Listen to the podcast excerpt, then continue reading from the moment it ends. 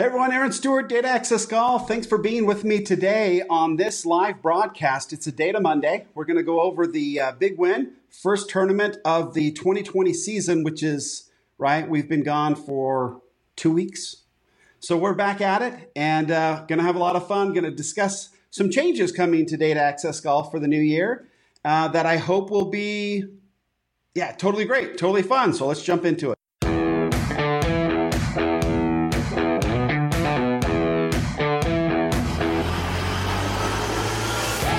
Welcome to Data Access Golf, your home for rapid golf improvement. And now, from the thin air of the Rocky Mountains, next on the number one tee, your host, Aaron Stewart. Welcome back. Thanks for joining 2020, right? 2019, but it's really 2020 for the PGA Tour. So off we go again for another cool um, PGA Tour season. So uh, this is going to be different for uh, Data Access Golf. I actually had kind of a uh, powwow, sort of a business strategy audit with a couple guys, one for the podcast and also one for the lives and Facebook groups. So there's going to be quite a few changes coming up that you'll notice over the course of the next two, three weeks. We want to make sure that by January 1, all the changes have been made. So you'll start to see some of that very soon. Like for the podcast, you'll see that there's a change in the cover, in the cover, what do they call? The cover art to start for this year. You also see you'll also see some changes in the uh, graphics coming about the different podcasts and the videos. As far as these live videos go, we'll continue to do these every Monday to go over the data just because there's so much data to cover that not having a presentation kind of makes it a little more difficult, I think, to cover it. But what we're going to be do, doing differently is we'll go ahead and we'll broadcast live on the Facebook page. We'll put the audio out as a podcast so people can still consume it as a podcast. But after a week, once the next um, Data Access Monday show, um, the, the Data Monday show happens, we're going to take all of those videos and stick them into our members area only. So if you want to get in on that, and I will be going live with a lot of different product reviews and things like that only within the private Facebook group. So if you look for Data Access Golf, I think it's called the Private Club. If you go and get in there, there's just three questions. We're also going to kind of change to make sure that we're discussing everything with the right folks. And so we've identified kind of our tribe, our folks, as being guys that are over 30, guys and, and, and guys and girls who are over 30, who work a nine to five job, who are too busy to practice every single day. so that's what we're going to be really focused on as far as our show and the instruction and all that we get into is really about that and about our health and nutrition and about uh, different strategies to just make sure that we amateurs who are working full time have access to the very best possible tools and technology and strategies and lessons and everything that we need to make sure that when we are able to get out on the weekends and play team with with our gang or go out and play with the kids, you know, quick nine at night or whatever, that we are getting the very most out of our practice.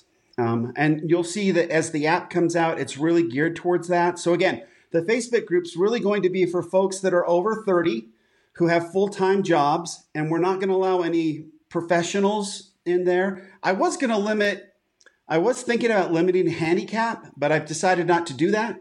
So, anybody who fits within those categories, 30 and older, um, a nine to five or a full time job or just has too much time to, to dedicate, you know, tons of hours each day, essentially somebody who cannot practice every day, and then a non professional. And we're not going to allow any professionals in the group. Sorry, guys, we love to watch you, but we have stuff to talk about that is um, unique to us, right? So I know that there's a few that have already asked about that, and that's just the way it's going to have to be. So, based on a couple of my tweets, it probably isn't going to go very well but that's the, that's the way it's going to be. You're also going to see that every time we do a live and every time we do a podcast, you're going to start seeing, we've built out some automation. So you're going to start seeing graphics for those shows kind of di- being distributed down through all the social media platforms. I mean, we're talking Tumblr and uh, Twitter and Facebook and Instagram, and you'll see them everywhere and and we've spread them out so hopefully nobody gets burned out but we're going to try to build this group up the facebook group is really where we're going to hang out and where we're going to do most of our our work and our one-to-ones and uh, we'll definitely continue to do the podcasts as much as we can but the Facebook group will be kind of our main focus going forward. And so hopefully all of you will join us there. So this is obviously a Data Monday. So we're going to start doing this. I'm going to try something new here as well. I know that many of you who have watched these Data Mondays in the past, I go ahead and I share a screen that usually has a keynote up on there, and I just try to run through it. Well, um, I've figured out how to use the iPad to do that. What it kind of gives me the ability to draw on the iPad, which is very cool. So we're going to go ahead and use the iPad today. I don't know. we're doing this live and we're doing it on the fly. So hopefully it works out. But if it doesn't, um, hey, it's live, right? So here we go. I'm going to bring it up right now. Oh, that worked out pretty good. So I don't have picture in picture on this. I don't know if anybody really wants picture in picture on this. Um, but if you do, we could try it. That does not, that did not go picture in picture though, did it? Boom, there you go. And then if I add that, that didn't work. I do that, and then picture in picture, is that there? But I'm not exactly sure why it didn't work. Huh. Well, we'll we'll go from there. No picture in picture. Hopefully that's okay. It doesn't it looks like it doesn't look like picture in picture works on the iPad. So, oh, I am completely wrong. Look at that picture in picture. Okay, I've got my. I'm to have my my iPad right here, so we'll kind of go through it and we'll we'll see how it goes. But you see, I've got all these cool. I've got all these cool colors down here, so um, we'll be able to do some different things. So first, as we always do, we kind of go through and get to know the player a little bit. And Joaquin isn't somebody that we know very well. He's been on the tour since 2018, but as you can see there in the very first one, he was let me choose a color green. It's green, okay.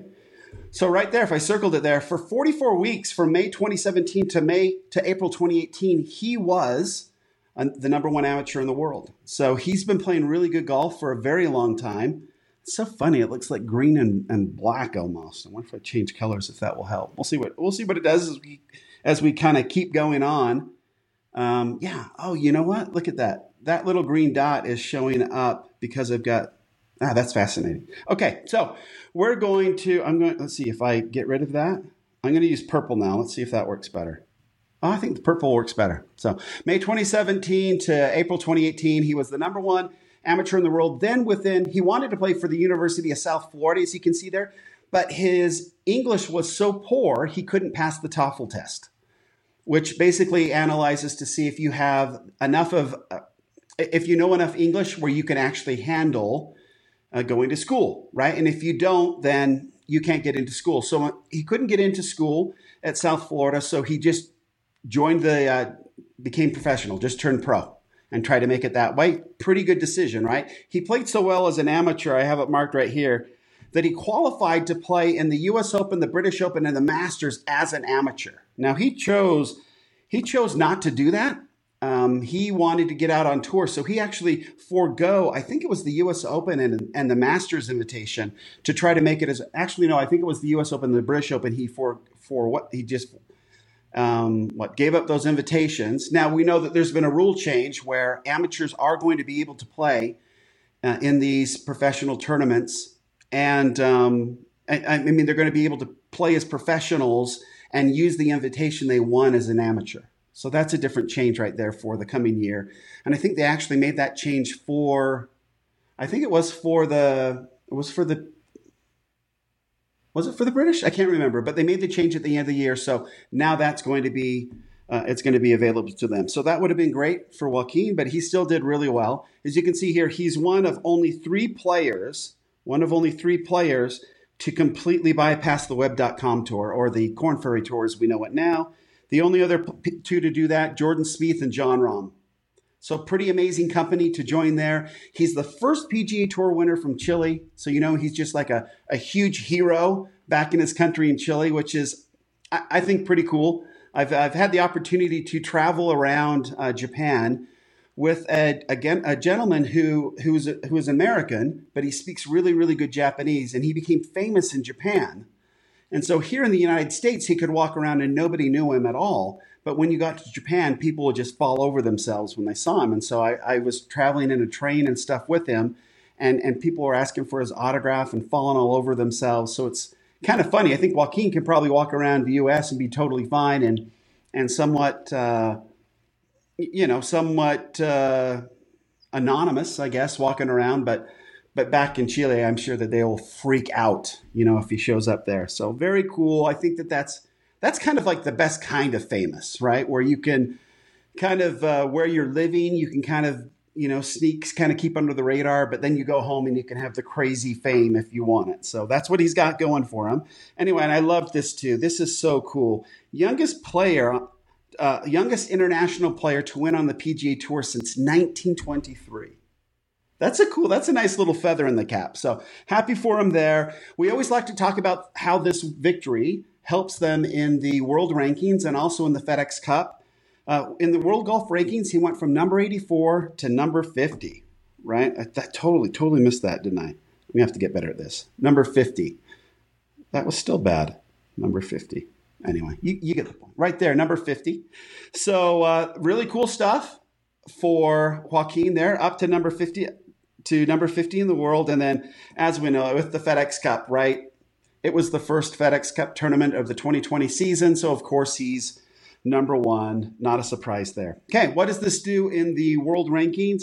Actually, it didn't do a whole lot. You can see here at the bottom that, um, I mean, in the FedEx Cup, we've basically got a bunch of no names. There's really not a lot I can do there to to bring that up, is there? So that's really not a very good screen. Can you guys see? I don't know if you can see that or not, but anyway, we'll continue to play it here. But you've got Joaquin, uh, he's number one. But like Tom Hoge, who's who's he's been trending well. He could have a good 2020. Uh, Tom could. Um, Harris English, we know Harris. We know Brian Harman. We know Nate Lashley, right? Who's who's sitting there in third. He won last year, right? Kind of a no name, came out of no, nowhere and got his first victory. And then a bunch of folks there that we don't really know except Viktor Hovland, right? Almost made the PGA Tour just with his play on exemptions, missed it by just a few points, and just went down to the Korn Ferry Tour and got it done anyway. So very good player there. And I think he just set, he just recently set the, or tied the PGA Tour record for numbers of rounds in the 60s. I think it was what, 12 or 17 or something. But anyway, we'll see if he can keep that, if he can break that record. Um, and, and, it was a cool report, actually. When I read it, it's like um, shooting in the 60s does not have quite the effect that it used to. And so they went back and looked at the man, I can't, I should have paid attention. But anyway, they went back and looked at it. And the player who did it previously had that many 60s in a row, finished much higher than uh, Viktor's been doing when he's shooting his 60s. So what players are just getting better. Scores are just getting lower, and you gotta do you gotta go lower to get more out of it. So pretty interesting stuff there. As far as the world golf rankings, not a lot of changes here, just because not a lot of folks were playing this week. Not only not here and, and not in Europe. Sergio Garcia obviously went over in Europe, but you've got Francesco Molinari really being the only person who made a jump, and he went from 11th to 9th, which dropped then uh, Xander Schauffele from 9th to 10th right? So really the only changes there. Um, let me see. I'm going to, I like the color up. Okay, this is one of my favorites. Okay, so what we've got here is, I'm going to have to change that, aren't I? With that, let me do this. Is everybody, is, did everybody get upset if I turn my green screen off right here? Oh, so if I turn the green screen off, now we've got, ooh, nice. We've got Tiger Woods here in the green. That worked out way better. Okay, so Tiger Woods, we talk about this at Data Access Golf, I early on I tried to come up with a number that kind of gives us an idea of where these players fit because we'll talk about a Matt Kuchar, we'll talk about a Max Homa, we'll talk about you know Phil Mickelson, and we always have like some kind of a it's a struggle. At least it was a struggle for me to kind of figure out how do I compare these players one to another, and especially from year to year. That's pretty easy, right? When it's year to year, because we have the FedEx Cup rankings to do that. But how do I compare them over the course of their entire career? And so I came up with this number, this data called the consistency scale, this consistency rating. And essentially, it takes every tournament that they've ever entered, and then it takes the cut that they've made, and you divide the you divide the number of tournaments into the cuts, and you get some kind of a percentage. And this, to me, represents their consistency over the course of their entire career, which I think is a, it's a really cool number to kind of see how they compare. And what it's done too is if you look at Tiger Woods, he is the only player, and I just looked at those who had won, but Tiger Woods is the only player that that has made more than 90% of his cuts over the course of his career. Um, who won last year? And obviously, these I left some names in there just as we start re- resetting the the um, resetting the right because it's a new year, so we'll reset all the stats and everything. We we had been looking in our benchmark numbers for 2018 numbers. We're now going to be looking at 2019 numbers. Um, but anyway, I'll start resetting this as we get more folks. Um, obviously, here, if you look at this, I'll just read you some of the names to kind of get an idea of where we group them based on their consistency level. So you've got Tiger Woods at 90. Um, he makes over 90% of his cuts. Those that I call elite players are within 80 and 89%. That would be Koepka, McIlroy, Molinari, Dustin Johnson, Mickelson, Rose, and Cantlay of winners of winners last year and then solid players in the 70 to 79 range, which we can see here. That's where Joaquin fits in.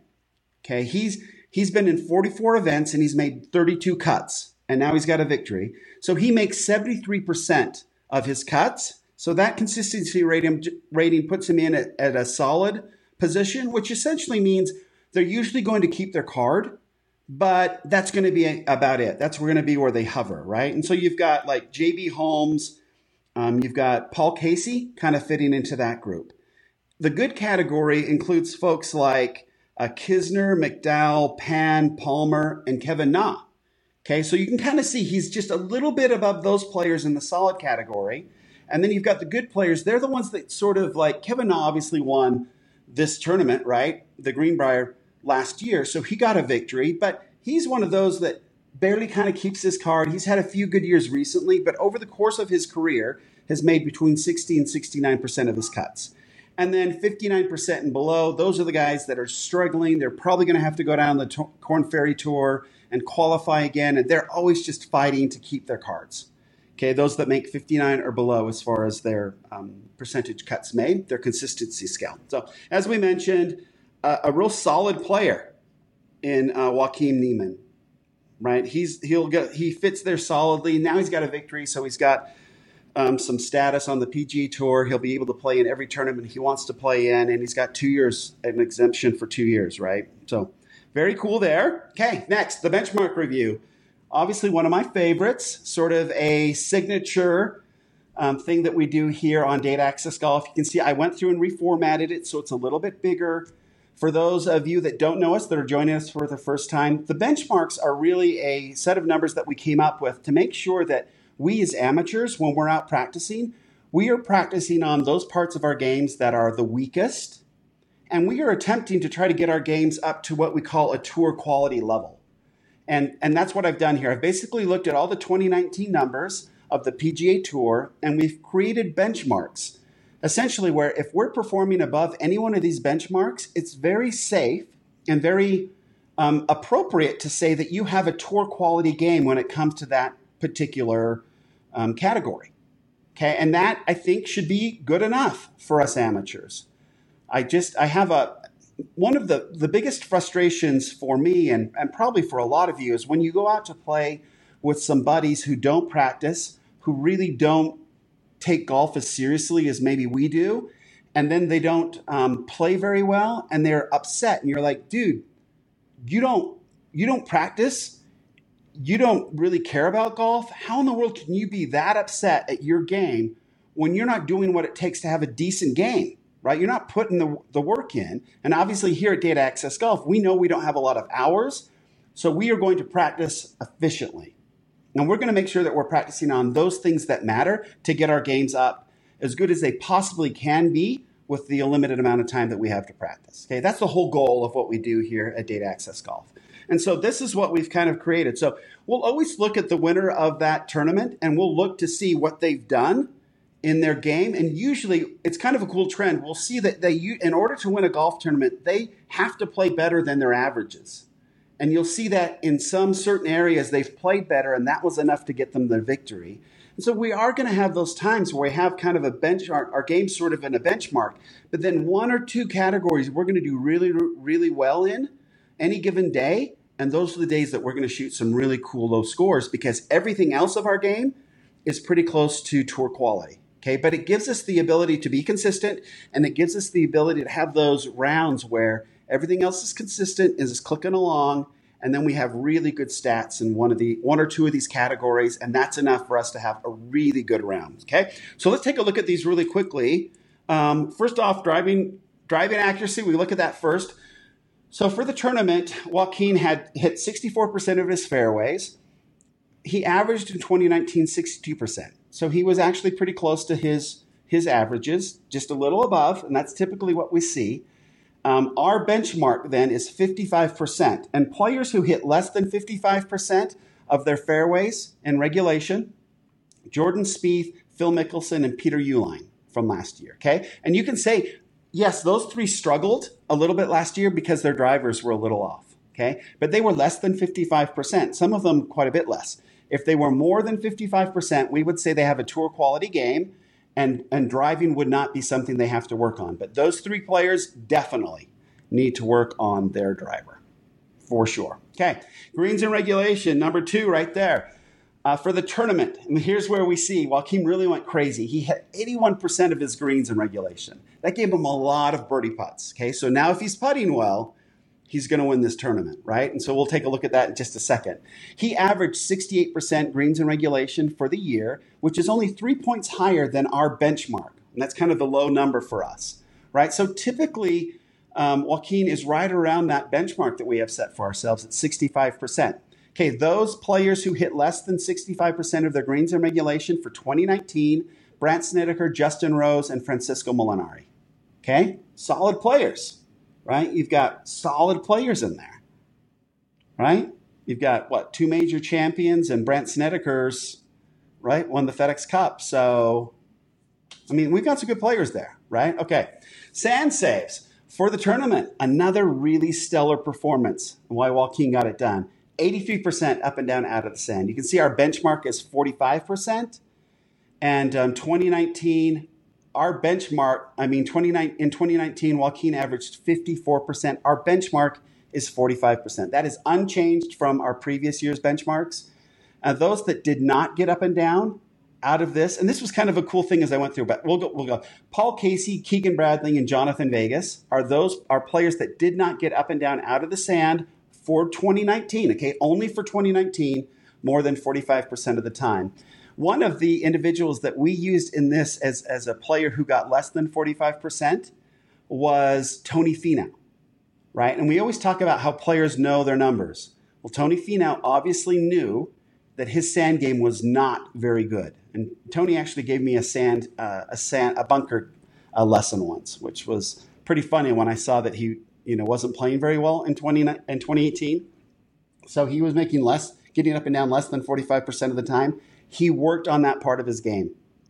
He was far better than 45% in 2019. So he's not on our list anymore. Okay, strokes gained putting. This is really, we really say anything around zero and above would be considered pretty good. There's really no way for us to track our strokes gain with everybody else on the course, right? Strokes gain is really a statistic or data about uh, taking one particular player and comparing it again, comparing him against or them against everybody else who's playing that particular day.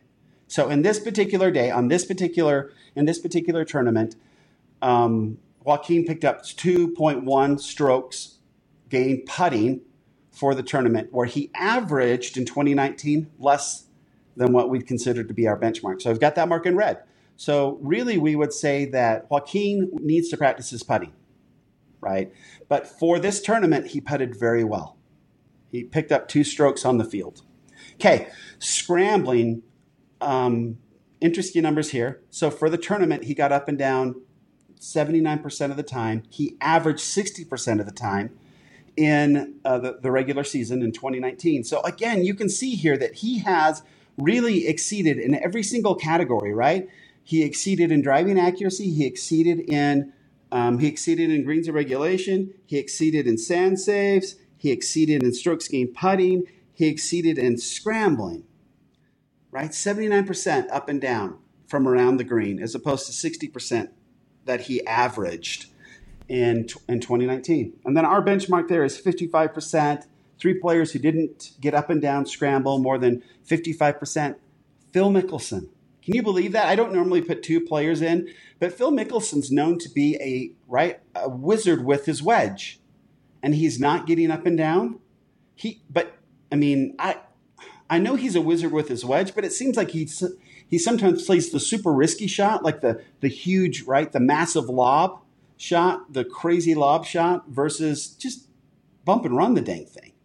But yeah, he does some uh, crazy stuff. I think just to make it fun. Our benchmark then for getting up and down is 55%. So if we are, if we keep our stats and we're getting up and down less than 55%, then we would spend some time chipping. Okay, and putting, but chipping is really where we're focused on here for scrambling. We want to get it within a five foot circle. And so if we look at uh, five foot, five feet putting here, um, Joaquin, we don't track that in the tournament, so we always just look at the 2019 number or the previous year's number. Joaquin made 78% of his five footers. We expect that number, our benchmark, to be 80%. So we would tell Joaquin, look, you have got to practice your, your putting, right? We've got strokes gain, you aren't doing very well. And then as far as your five footers, below 80%. So those are the two. Putting is the area where he really needs to focus on his game. This particular tournament, he did quite well. 2.197 strokes gain on that. Okay, so that's our benchmark. Those that did not make 80% of their five footers for the year of 2019, Gary Woodland, Tommy Fleetwood, and Tony Finau. Those are good players, right? All of those you'd want you would take their games any any any chance you got, right? So, and then you've got putts per round. Well, um, Joaquin averages 29.1 putts per round. Our benchmark is 29.5, so he's pretty close to that. Those that that um, had more than 29, uh, 29 and a half putts per round, Branden Grace, Bubba Watson, and Corey Conners. Right? You've got a, a, winner there. Branden Grace has been playing well for a number of years. Bubba Watson, not known as a really a strong putter, but so we can kind of see him here. So there it is. How did he get it done? Well, he, he basically got it done because he outperformed all his averages in every category we checked except five footers. Okay, so that's pretty amazing. Now, this leads me to a discussion on putting. And I'm going to harp on this probably the whole year. I changed midstream last year about how we should practice putting after much thought and after looking at some really cool statistics from a couple of different sites, a couple, couple different websites. Um, one of them being Data Golf and the other being the PGA Tour. Okay. Really cool stats here. So if you can, if it just, it's commonsensical. If, if it's just total common sense if we talk it out. Okay. So if we get to a place, and that's why I only look at five footers now. I used to look at 10 footers, 15 footers, 20 footers, and 25 footers. And, and, and I, I was having uh, my folks track all that. We don't do that anymore. We just look at five footers. And, and here's, the, here's the reasoning behind it. Um, if you can make 90%, and I really, my goal is 90%. I want to make 90% of my five footers.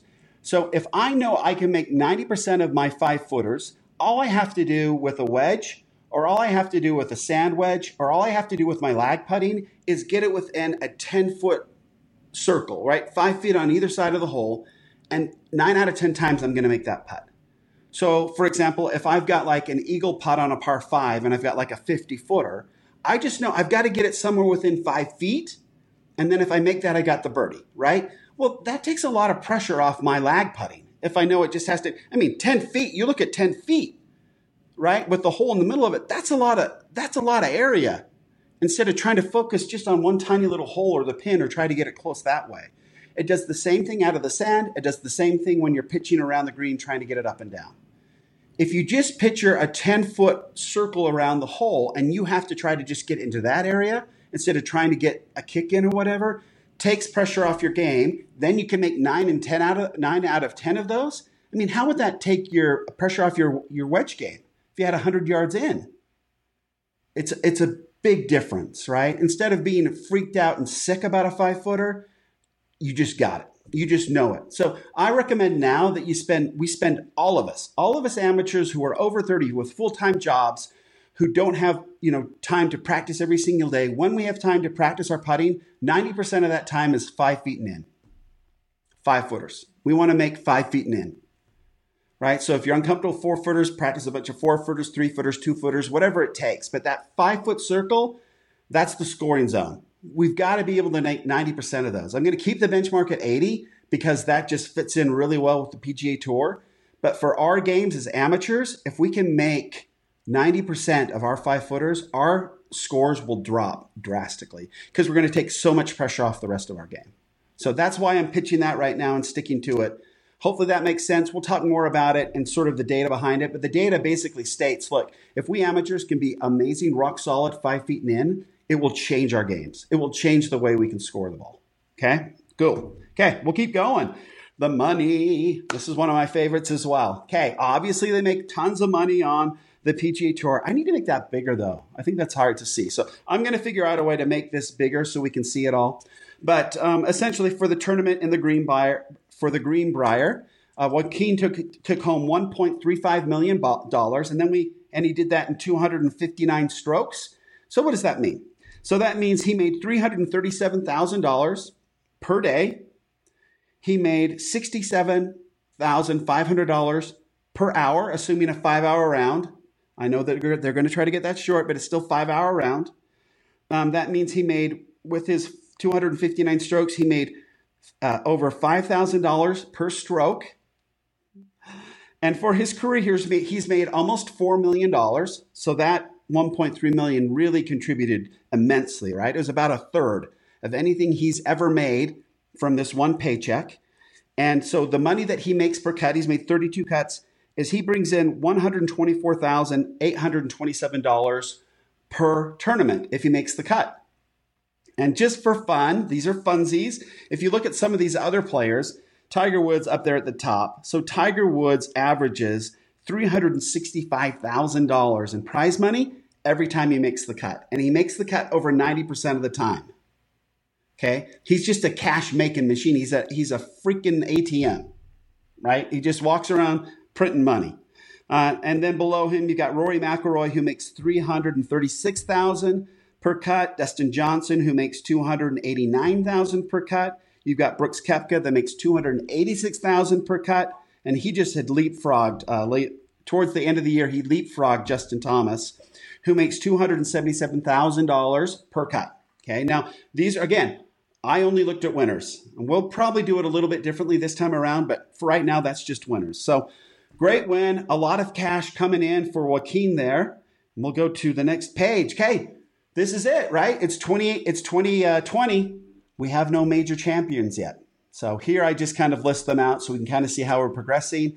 I'm going to go ahead and put the date on these so we know when the dates are coming, and then we'll put in the champions as they happen. So that is it. So Joaquin, awesome. First player from Chile to win on the PGA Tour, picks up 1.35 million bucks for his efforts goes to 50th in the world, leads the FedEx Cup, and I saw that he is, at least right now, scheduled to play in the Sandersons, which is I Sanderson Farms Open, right? Is that what it's called? Sanderson Farms? I'll know more tomorrow I say look into it. How cool is that? He wins and he's like, you know what? I'm going to keep this, I'm going to keep it going. Good for him. So many players will win and then just like freak out so much and get so drunk they can't play again. But Joaquin's in it he's in it to win the next one. So I, I, thought that was really cool, and hopefully he stays in it. Hopefully he actually tees it up and gets it done. So thanks for joining me today. We'll go ahead and get to the big, the full screen. Where is it? Right here. There he is. I'm back. Okay. So thanks for joining me today. Again, the first Data Monday of the 2020 season. A lot of changes coming. Come hang out with us in Facebook. Join the Facebook group. I think it's Data Access Golf Private Club. That sounds pretty fancy, right? That sounds pretty exclusive. Uh, no greens fees, um, no monthly minimums on food. It's just a private club that you can just enjoy with us. We'll talk. I'm going to do a lot of like, I want to do a lot of product reviews. I have bought about everything you can ever buy as far as, as practice, uh, uh, practice items. Some of them are awesome and some of them really suck. So we're going to go start doing those. That will be done in the practice. That will be done in the uh, group. I'll probably do one of those a week go live once a week to kind of show a new product and a lot of questions and all of that we'll, we'll answer. And it's just, I wanted it to be a place where um, those of us who don't have, who have the nine to five that are working every day, just have a place to hang out and talk golf, talk shop in a place that's really positive, supportive. Um, any negative, any negativity or crap or trash talking and stuff, I'm just going to throw them out. I mean, it's a dumb way to play golf and I've talked a lot about it mentally. It's a dumb way to play golf with negativity. You can't play your best golf that way. It just it's impossible. Neurologically speaking, you just can't.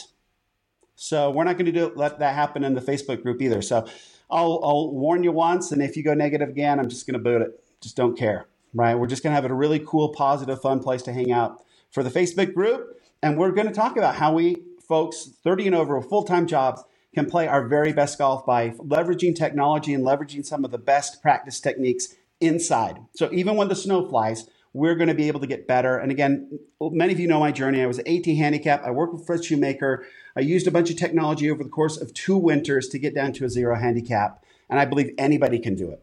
Anybody can be an amazing golfer. And I've got Fred Shoemaker that can show you how to do it, can tap into your own natural abilities. And then I can show you how to use the technologies to really hone that in and get good and get very, very good inside. So nine to five job will still not kill your golf game. You'll be a great golfer if you just stick with us through Data Access Golf in our season two, show one of season two. So thanks for joining me. Until next time, Aaron Stewart from Data Access Golf saying better data always means better golf. Thanks for listening to Data Access Golf with Aaron Stewart. Check us out online at dataaccessgolf.com and we'll see you on the next episode.